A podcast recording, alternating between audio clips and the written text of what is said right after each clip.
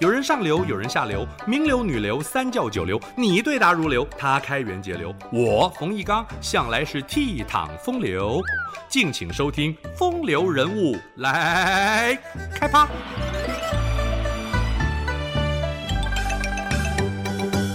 佛教源自印度，大约在西汉末年传到中国。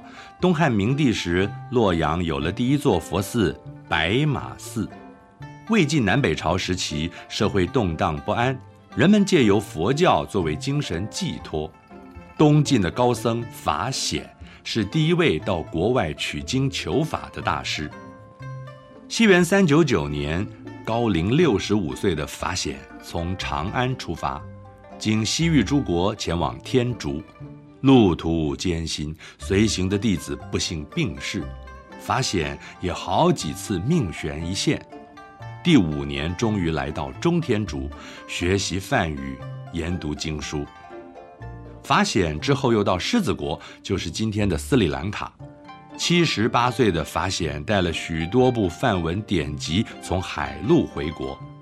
法显在十三年间游历了三十多国，收集大批梵文经典。回国后，致力于翻译佛经的工作。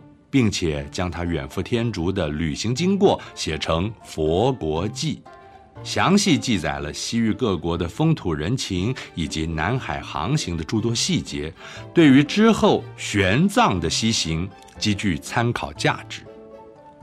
隋朝推行佛教，唐朝对于外来文化采取兼容并蓄的方针，大批中外高僧致力弘扬佛法，出现翻译分歧的现象。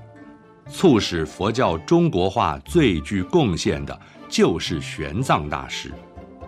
玄奘俗名陈一，出生在隋文帝时期。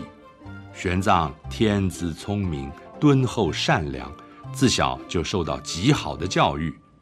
玄奘十三岁出家，二十一岁受戒，后来云游各地，拜访名僧，研习不同的佛法理论。一位印度高僧点醒了他。不必纠结于经书内容，应该设身处地地去体验佛法。玄奘也有感于各宗派的说法不一，所以决定到印度去取经解惑。唐朝初建，边境不宁，朝廷严禁私自出境。唐太宗贞观三年，玄奘悄悄穿越玉门关，踏上西行之路。一如法显当年的艰辛，饥寒交迫之外，还面临官兵的拦截、强盗的抢劫。途经高昌国时，玄奘被强留下来当国师。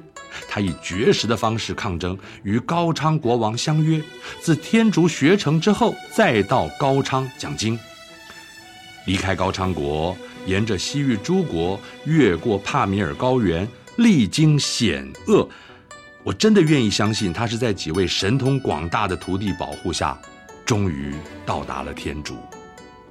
玄奘在著名的那烂陀寺受教于戒贤大师，在天竺的十多年，请教过许多著名的高僧，历时十五年苦读钻研，在曲女城法会上讲解大乘佛教教义，十八天内无人反驳存疑，名震天竺。玄奘婉拒国王李聘，在贞观十九年返抵长安，带回经书六百五十七部，获得唐太宗召见。之后的二十年，翻译了一千三百三十五卷佛经，还将西行的沿途见闻写成《大唐西域记》，记载了一百多个城邦和国家，包括不在唐朝管辖范围的地区。为研究印度和南亚的学者提供极为丰富的资料。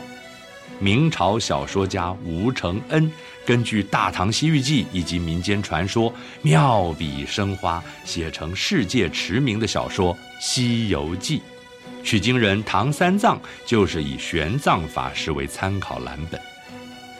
随着大唐声威远播，日本派出遣唐使和学问僧向中国求取佛法。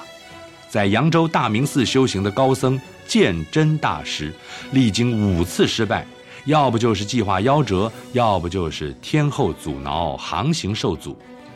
其中一次被风暴吹到海南岛三亚，鉴真在此地停留一年，带来许多中原的文化和医药知识，造福当地民众。鉴真返回广州休息，多年奔波和多次受挫，六十岁的他病痛缠身，双目失明。但是他坚持初衷，第六次东渡终于成功。受到日本孝谦天皇的礼遇，在奈良讲经，被尊称为传灯大法师。到了纯仁天皇时代，把鉴真所居住的地方赐名为唐招提寺。日本僧人在受戒之前，必须在唐招提寺学习，成为日本佛教徒的最高学府。鉴真在日本建立起严格的戒律制度，有助于政府对佛教的管理。佛教因此被确认为日本的国家宗教。鉴真也向日本介绍了数十种中国草药和王羲之等人的书法，对于促进中日文化交流做出伟大的贡献。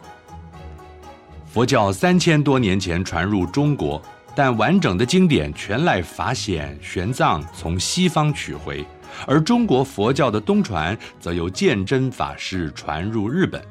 取经、译经、传经人以无比坚定的信念、锲而不舍的毅力完成使命，是宗教传法的大师，也是文化交流的使者。善哉善哉！以上风流人物来开趴，由中华文化永续发展基金会直播。